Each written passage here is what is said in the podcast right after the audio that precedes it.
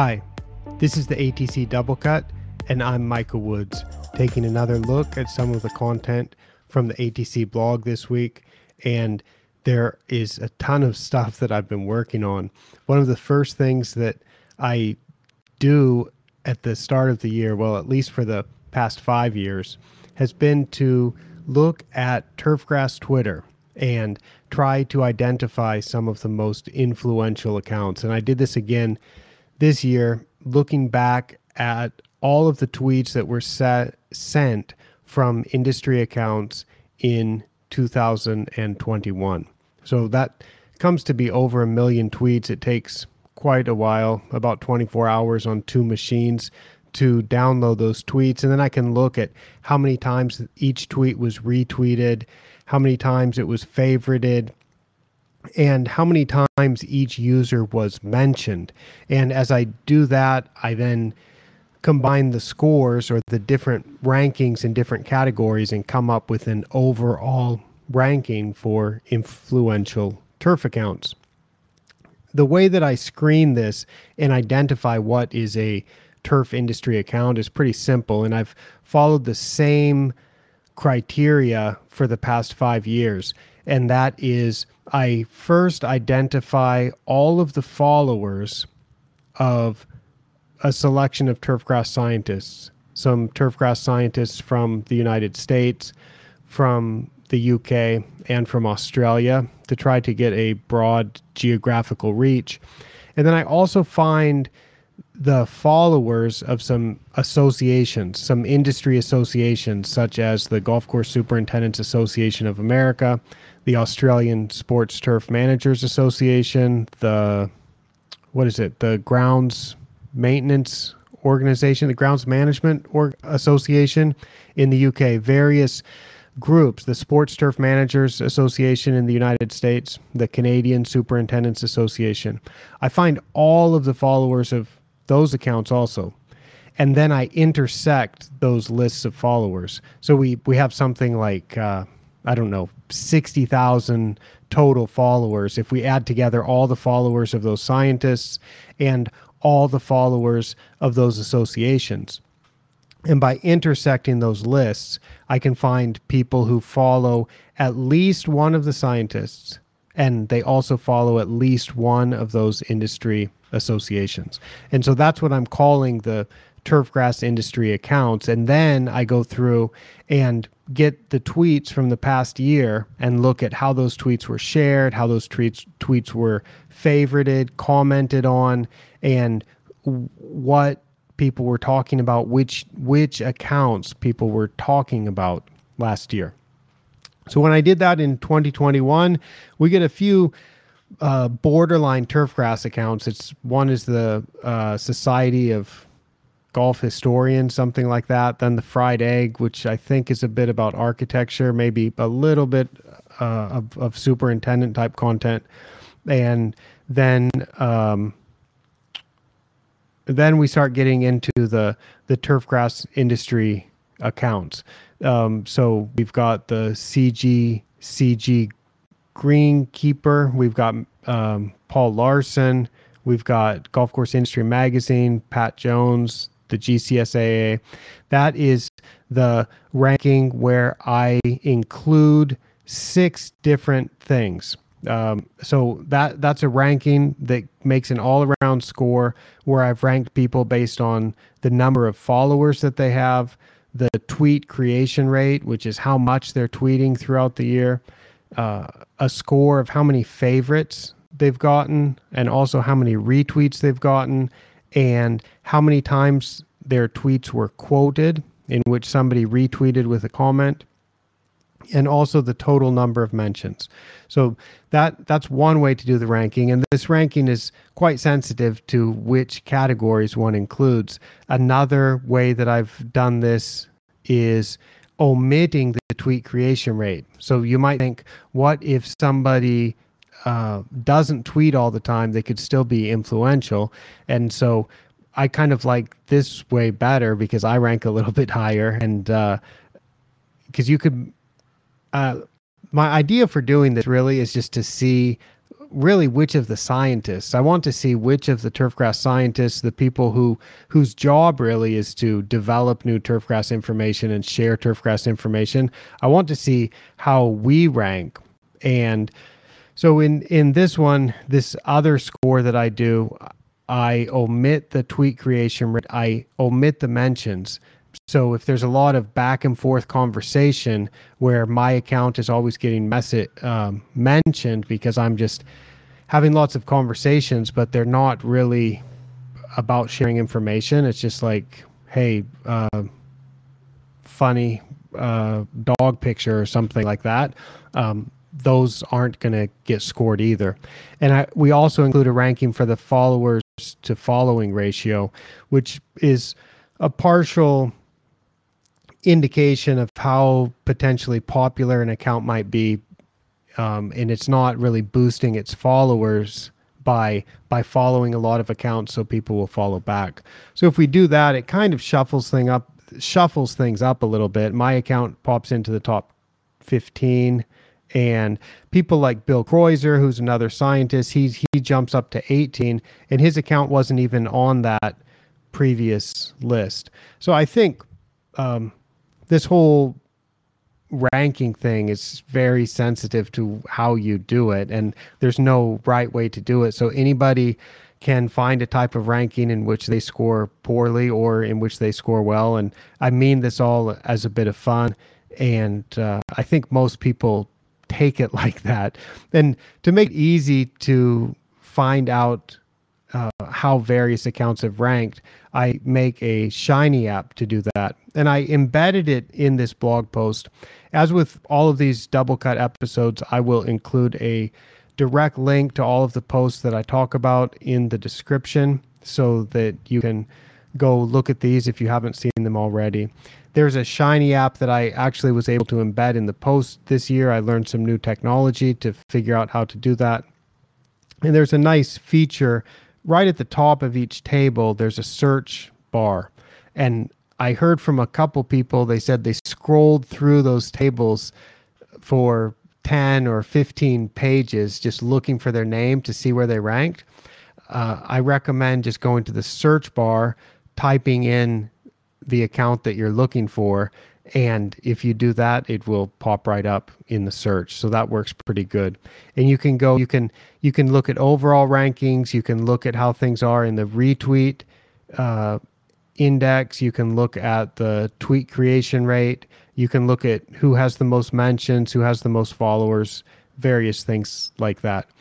So that's that's something that i've done. I'm, I'm not sure if i'm going to keep doing this. It uh, after doing it for five years, it it's not so exciting anymore. Actually, um, and and I kind of feel like I understand how it works, but a lot of people, a lot of people do seem to appreciate this and uh, and get some good fun out of it. So I might do it just just for that reason. Um, just so people can can get some enjoyment out of that. It does make the turf Twitter a, a little bit fun. Um, and I have some ideas of, of things like trying to put it into a, a shiny app that people could opt into. So um, that way, anybody that that uh, didn't want to be in, involved in the ranking, they wouldn't have to be. You could opt into it, and and uh, that would be a little bit trickier for me to code, and probably I'm never going to get around to doing that. So I'm not sure what's going to happen next year, but uh, let me know if you if you like this and you really want it to happen. And uh, and and if enough people want me to do it i i will. I've also put all of this code on github. So um, anybody can can take that code and modify it and could duplicate this analysis if they wanted to. So that's that's one thing that is interesting you can see that on my website and then I did an, another post this past week that's one of my favorites actually. This one is is something that I call 10 posts no one read in 2021. No um 10 posts that no one read last year. And what that is is the 10 posts on the blog. Last year I had 70, 70 new posts, and these are the 10 that got the fewest number of views. Now, in the previous episode, I talked about some of the ones and the topics that got the most views last year. These are the ones that got the fewest. And I don't know that it's necessarily because they're not so interesting. It's it it could just be that I I shared them when it was during the Super Bowl and nobody was paying attention, or it could be I posted it on a weekend and nobody was paying attention. And it could also be that the content is just not very interesting to anybody. But when I look at this, I see some of some overlap between the the top posts and some of the least viewed posts. So I want to go through some of these, give them an, another chance because I think some people may have missed these during the year. So the the 10th post was the OM246 reports explained. And I've made a new OM246 report that is a way to measure what OM246 stands for is uh, measuring total organic matter at, at different depths in the soil. And I made a video that explains how those reports work and what the reports that I generate are showing. I think that's quite interesting, especially if you're doing this type of testing. It's would be it would be worth your time to watch that one, um, and and make sure that you understand what you can and can't do with those data.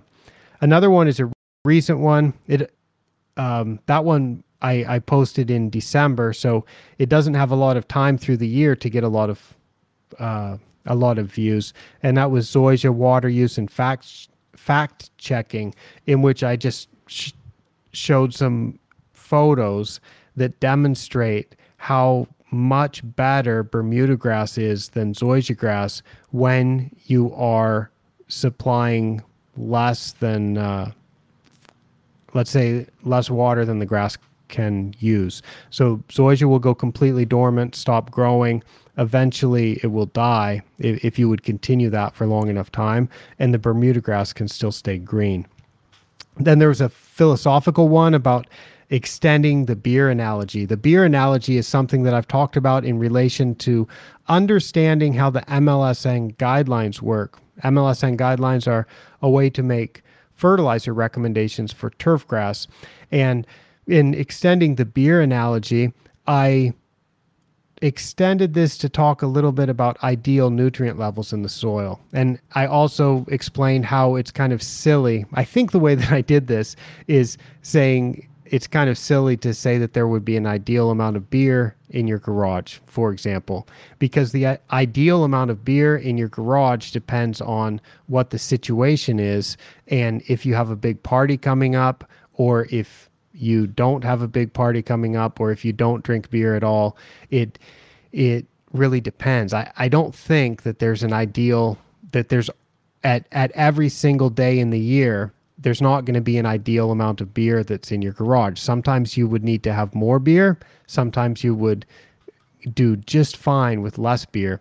And i think that is to me that's kind of an interesting way to think about nutrients in the soil also. And and i continually encourage people to not think about nutrients in the soil as being at an ideal level because I don't think that ideal level exists.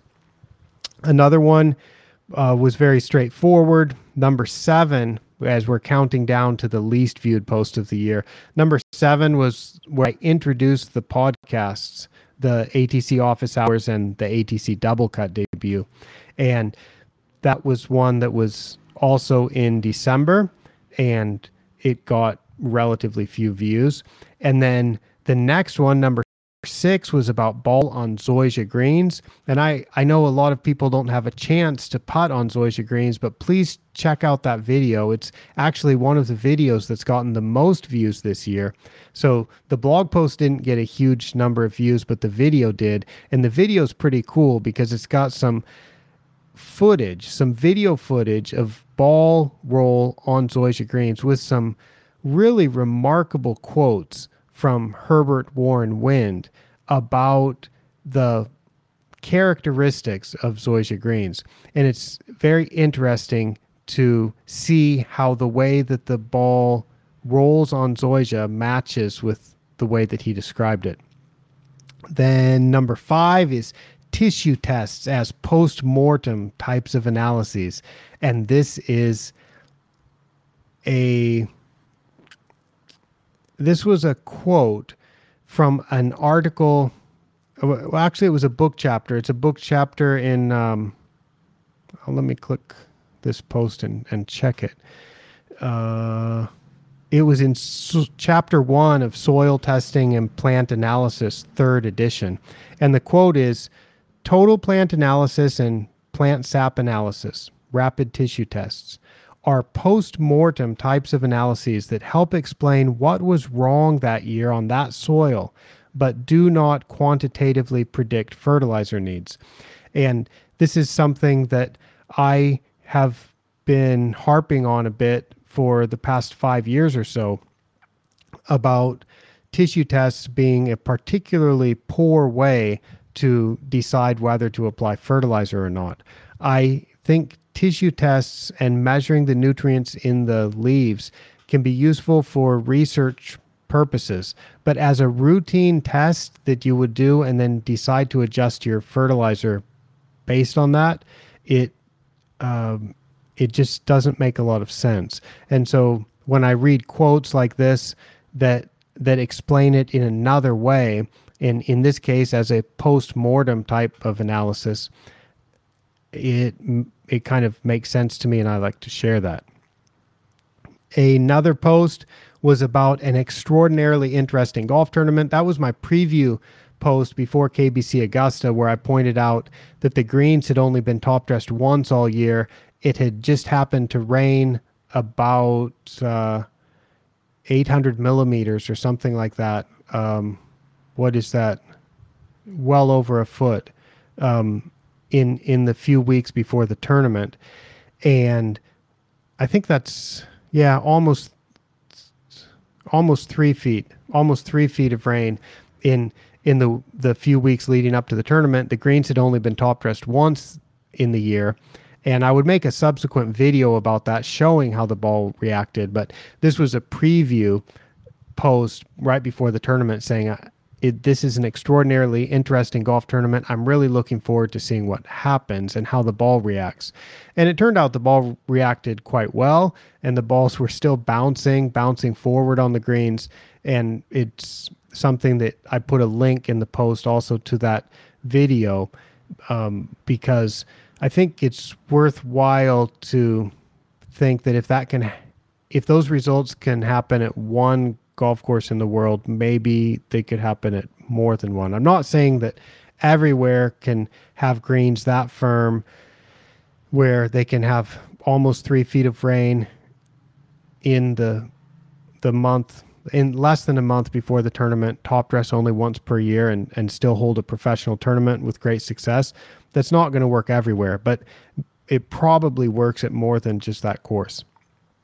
Then number three is one that I really, really like. It's a series of videos from the American Battle Monuments Commission. And this is the government agency that's in charge of taking care of all of the overseas, all of the American military overseas cemeteries in Europe, in Asia. Um, and I think there probably there's one in North Africa. Um, I I've been to a few of these cemeteries and besides for, from the historical uh, aspect of it and and just realizing how much sacrifice there was for so many people to die in these wars it's also quite interesting as a turfgrass scientist to see the quality of the turfgrass that's produced and see um, the types of grasses that are grown. So if you watch some of these videos, and I recommend the one for the Manila American Cemetery, which is the largest overseas American cemetery, it, it's interesting both from a historical perspective and also as uh, as a grass person, it's interesting to see the types of grass and how well they are maintained. Then number two, we're we're almost to the least viewed post of the year. Number two is a tour of the global DLI app. This looks at the app that I made about a year ago, in which you can pick any point in the world and download a chart that shows the daily, weekly, and monthly summary of the photosynthetically active radiation for that location based on NASA satellite data for pretty much anywhere in the world. It's it's really cool and I did a tour of that walking through how that works and, and what you can do at different stages of that app. And then number 1, the least viewed post of the year on the ATC website this was a post called Turfgrass Videos with Japanese and Thai subtitles. So I understand that most of my viewers, most of my readers are not particularly interested in Japanese and Thai subtitles because they're reading in English. But let me make a plea. Uh, well, plea is a bit of a strong word. Uh, uh, I'll make a suggestion. The reason why I chose those particular turfgrass videos to go to the trouble of making Japanese and Thai subtitles is because I thought those were the the most meaningful and the most important videos. I didn't do that for all my videos. I've just done it for some of them so far. And so the videos that that I listed there in that post as having Japanese and Thai subtitles are ones that I think anybody, including English speakers, might like to watch because they are actually in English. So that was that was a post of uh, ten that the ten posts that no one read last year, and then I also did another quick some uh, survey at the end of the year, and I know many of you will have answered this, and I put these results up on my website. This is a post that I called Results of the ATC Content Preferences Survey. And I, I've been wondering what people want in terms of content, what they prefer in terms of content from ATC. I, I kind of like writing, and I know this is biased because most of the people who are following me, who get my email newsletter, who are following following me on Twitter, they are accustomed to seeing a lot of written content and a lot of links to posts that, that they will click the link and go through to a post and they can read it.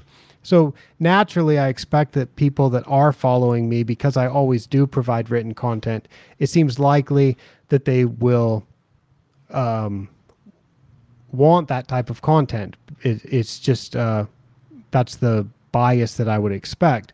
And I've recently been doing a bit more video and a bit of audio content, and I wanted to ask people what they think of this. So, this was a survey that I sent first to the blog e list.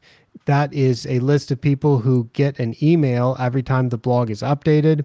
And then I also posted an almost identical survey on Twitter.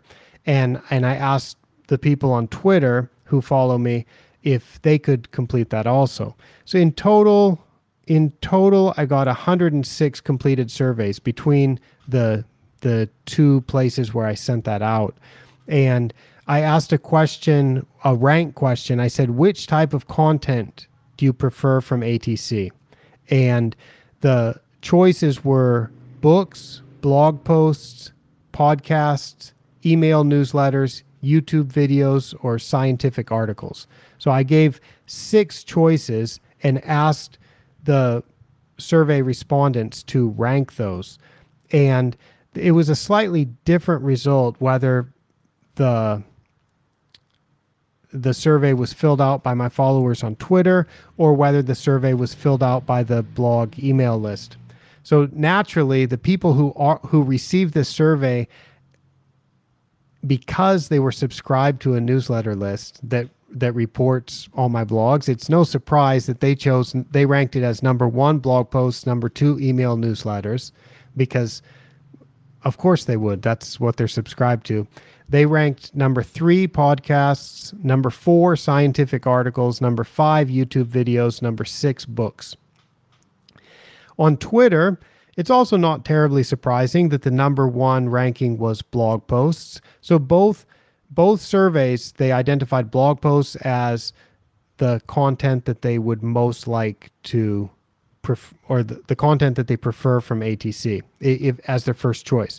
On Twitter though, podcast was the second choice, YouTube videos was a close third, then email newsletters, then scientific articles and books was last again.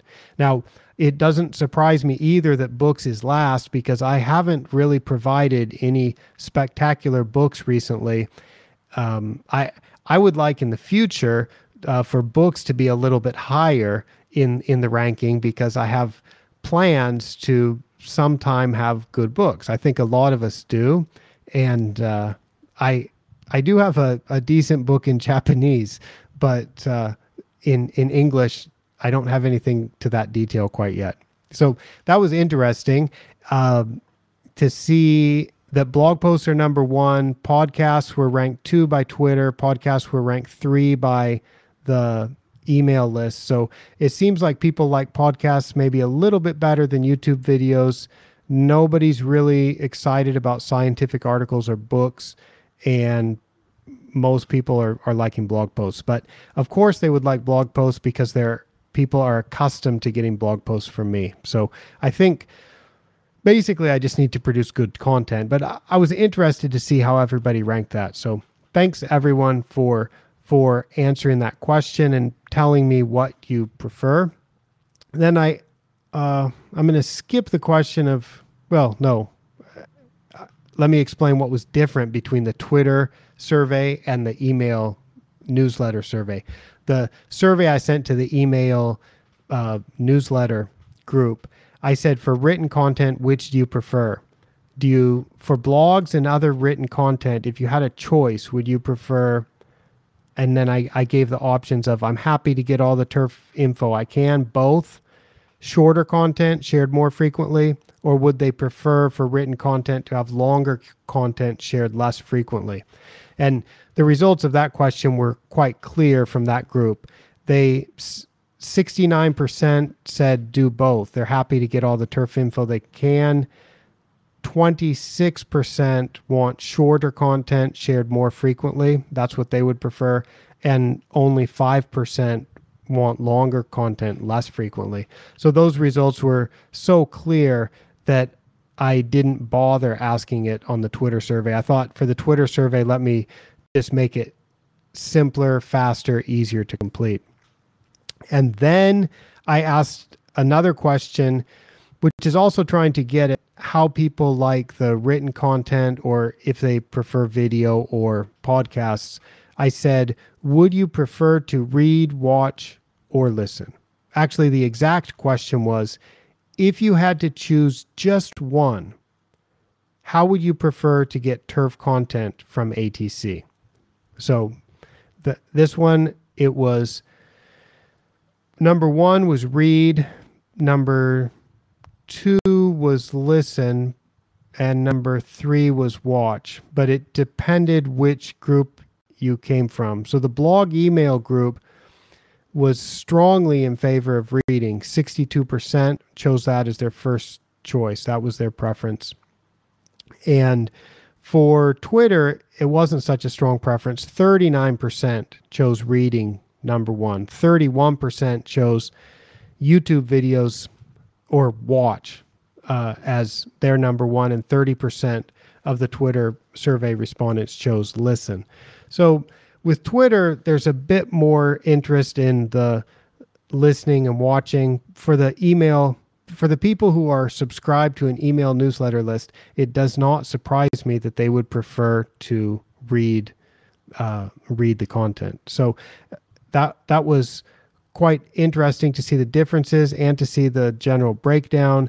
And if I if I combine those and summarize the results across both survey groups, it comes to 48% prefer reading, 26.5% prefer listening and 25.5% prefer watching.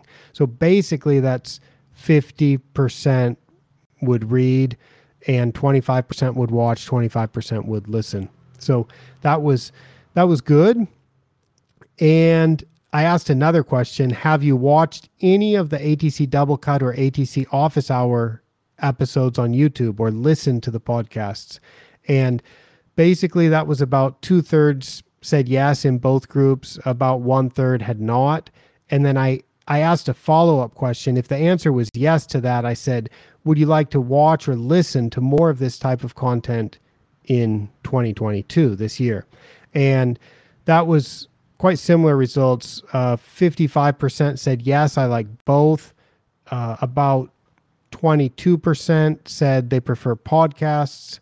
About 17% said they prefer videos. So be that's like 75% or 80%, 90%. That's about 90% of the respondents either want both or they would like podcasts or videos.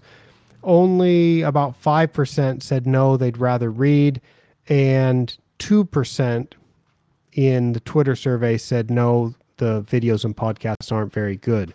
So I'm quite glad to know that the people who went to the trouble of filling out the survey, they they think that it's good enough that that they'd like more of it, and I'm going to keep working at it to try to make it better and to try to make it worth your time. So whether it's both or whether it's podcasts or whether it's videos or whether it's reading material, uh, I'm going to try to make it as good as it can be and and useful for you. And I had another question which is open ended about do you have any other topics you'd like to hear about or any suggestions you'd like to make? And I was overwhelmed at how many people gave excellent suggestions and ideas for that. So thank you so much for that. I've made a list of that on my computer about possible future topics to discuss or to research. And I really appreciate that.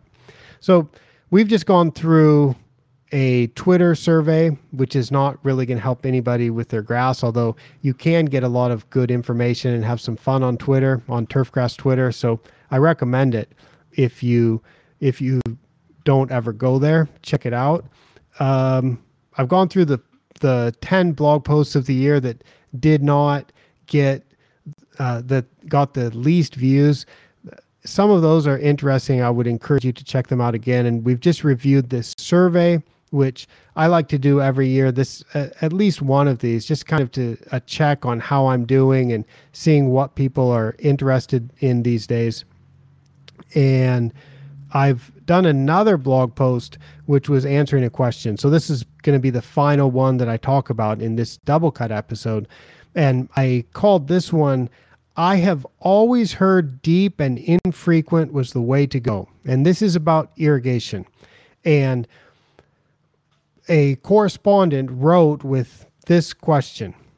He said, I was listening to the end of your conversation with Chris Tritabaugh. And there he's referring to the office hours episode where Chris and I, uh, at the end of last year, talked about ostensibly where we were talking about his OM 246 report, but it ended up talking a lot about playability and about turfgrass management and, and all kinds of things. And apparently, in that long conversation, we also talked about irrigation because my correspondent said he was listening to the end of your conversation with Chris Tritabaugh, and you guys briefly discussed using light and frequent versus deep and infrequent irrigation.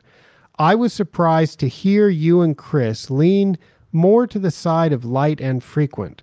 I have always heard deep and infrequent was the way to go. I read your blog titled For Irrigation, which is better, deep and infrequent, or light and frequent, and was wondering if you could expand on this. So I sent an article, uh, uh, actually, it was a seminar handout. I sent a seminar handout from a seminar that I gave in Osaka in 2013, and I've also shared that same handout or something quite similar at the Northern Green Expo uh, conference in 2016. And that was called Irrigation Management in Summer Timing, Amount, Syringing, and Water Quality. And to summarize, there's a, a paragraph in that document. And so I, I sent that document to him and said, I'm going to write some more about it on my blog, which I've done now. And that's what I'm talking about right now. Um, but I, I quoted this. I said, uh, so I, in that handout, I'd looked at some experiments that had looked at different ways of irrigating. And I said, a study of the these experiments leads me to the conclusion that maintaining volumetric water content, VWC, at a lower level will give the best chance for improved turf quality and more extensive roots. As a practical matter, the best approach will usually be a combination of infrequent irrigation events interspersed with frequent irrigation events. And I I recommend reading Paul Johnson's article from the uh, USGA Turfgrass and Environmental Research Online, TERO, from 2003. He's got an article about irrigation in the dry climate of Utah, where the basically the frequent irrigation gave the best turfgrass quality, but it was even better if you sometimes did deep and inf- if you sometimes did uh, deep watering. So uh, the conclusion is that practically you do both. And I continued in my summary. I said for turfgrass managers, I suggest focusing not so much on whether irrigation is applied frequently or infrequently, but rather on applying just the right amount of water for a particular situation and on keeping the volumetric water content as low as possible. And that's something that I didn't always think that way. I used to think that deep and infrequent was the way to go. I used to do that, in fact, to the point where I caused localized dry spot that was quite difficult for us to recover from when I was a golf course superintendent. I've probably told this story uh, you you may have heard that before uh, about the way that I used to do irrigation and how I changed. And Doug Soldat, who's a professor at the University of Wisconsin, I put a, a beautiful picture in this post of us in Ayutthaya, Thailand, feeding cucumbers to a friendly elephant. On that trip that he took to Thailand with Dr. Jim Kearns, who also joins us in that photo. So check out the blog to see us there. Um, Doug came to Thailand. He he was speaking at a conference. He came to my research area when I had the ATC research area back then, and I was I think I was like kind of guiltily saying, uh, you know, I'd really like to to irrigate deep and infrequent, but we just don't have the pump's not big enough. We we can't get enough water out to irrigate the way that I want to, so we're just kind of spread a little bit of water every day. And Doug's like, yeah, there's nothing wrong with that, and that's better actually. You you can use less water that way. And I'd never thought of it that way before. In fact, I I, I thought that the, I didn't understand it at first, but when Doug tells me something like that, I figure he probably knows what he's talking about. So, so I, I'm like, okay, I must be wrong. I need to think this through. So I thought it through. That was that was in 2009 and quickly I realized, yeah, you you can actually apply less water when you apply water frequently and you can maintain the the soil moisture a little bit higher and you don't have those big extremes of dipping down close to the the point at which the soil will become hydrophobic. So it, it seems like it has quite a few advantages. And I think it's easiest to understand this for me if we do some simulation.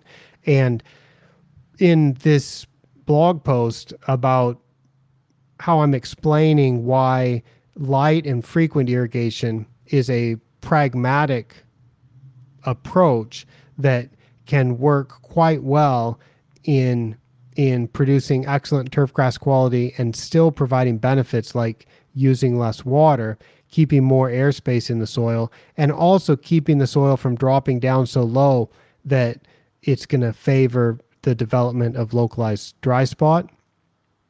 I think it's useful to do some simulations of how you might irrigate. So I did that. Um, I, have made this app. The only place in the United States, the only place outside of Asia that I included was Corvallis, Oregon. I will try to do this for some other locations so that people can check it. But right now, I've got a I've got two apps. One does three places in the Philippines. The other one has Corvallis and four locations in Thailand. And basically, it's not meant to be so much for these specific locations it, as just to show here are the ways that you can modify some irrigation rules, what I call the irrigation rules.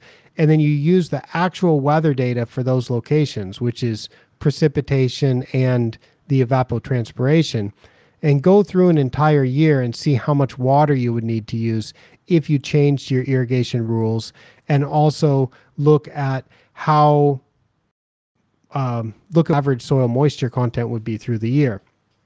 The rules are you can adjust the root zone depth, you can adjust the field capacity of the root zone, which is how much water the soil can hold. You can adjust the trigger point at which the what the soil water content will be on the low side when it's going to trigger you to make an irrigation application.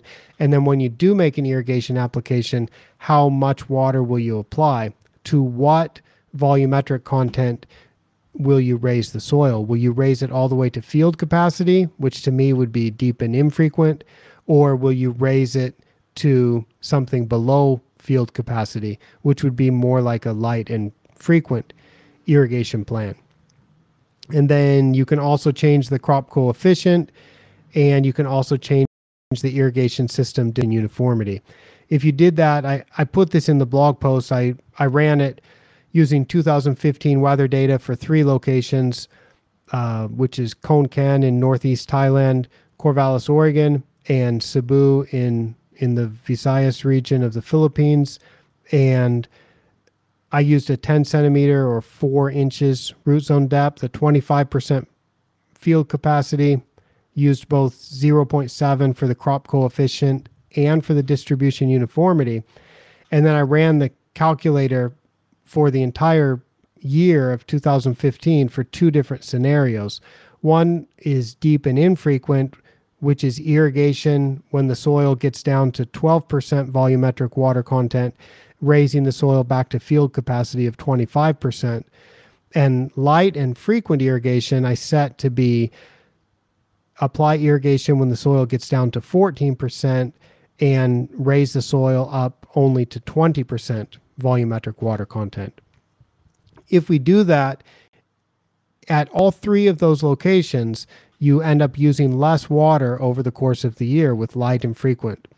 And also, so you, you've used less water. So it's no surprise that you'll also have a lower average volumetric water content.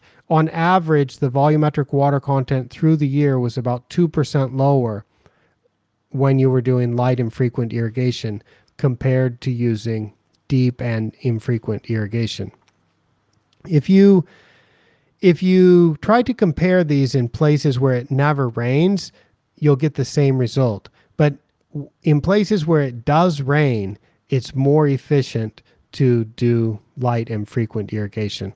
And sometimes you need to soak the soil, or if if you have salts, you need to add extra water. If you have a salinity issue, then that needs to take priority. But if we're just talking about water, if we're just talking about what's the ideal way to water, I'm no longer in the camp of of well i'm i'm no longer going around teaching seminars like i did in 2006 and 2007 2008 i'm i'm not managing turf teaching seminars or giving advice that deep and infrequent is the only way to go or the best way to go. I'm not doing that at all. And instead i'm like how how big how much water can you pump? Like a lot of places can't the pump's not big enough. They can't do a deep and infrequent irrigation. And also, if you think about like tournament golf or think about uh, professional sport or amateur sport of any level, uh, think about sports fields. You you can't play on them when they're you can't have the best playing surfaces when they're absolutely soaking wet at field capacity. Usually, the optimum playing conditions are going to be when the soil moisture content is a bit below field capacity. And for golf tournaments, generally, you would try to keep the soil moisture content consistent if you could, from day to day through the week of a tournament. I think that's what the ideal conditions are.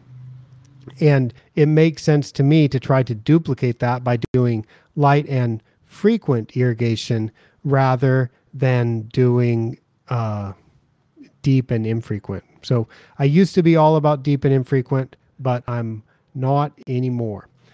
And there's one more thing I updated on my website this week. In the uh, there's a moon now in the top right corner. If you see this on your phone, on your if if you're viewing this on a phone, you can see the search uh, the search icon in the top right corner, and also you'll see a moon now, so you can change it to dark mode. Uh, and I usually view my own website in light mode, but there's a lot of other websites I view in dark mode. And I, I disabled this feature all of last year because I didn't want to clutter the top of the page with too many icons. And then I, I was moving from websites that, that were in dark mode or night mode.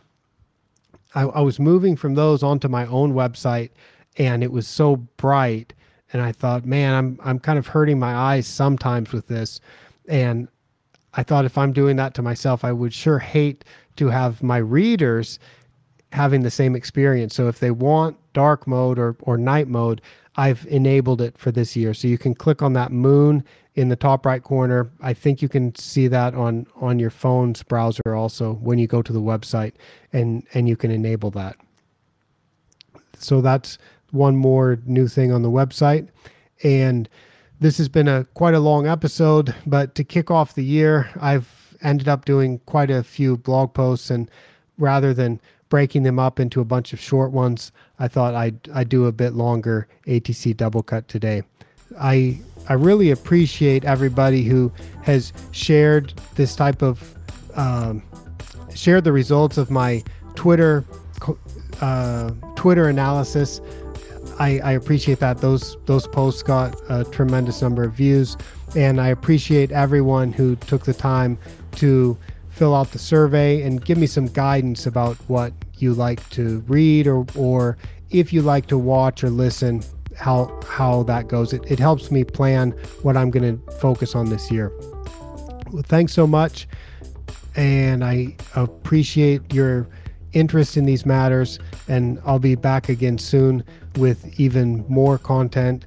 Uh, I'm going to be getting right back to the turfgrass stuff. No, not so much of these rankings and uh, and and and lists anymore uh, until hopefully until the end of end of the year, I, I suppose.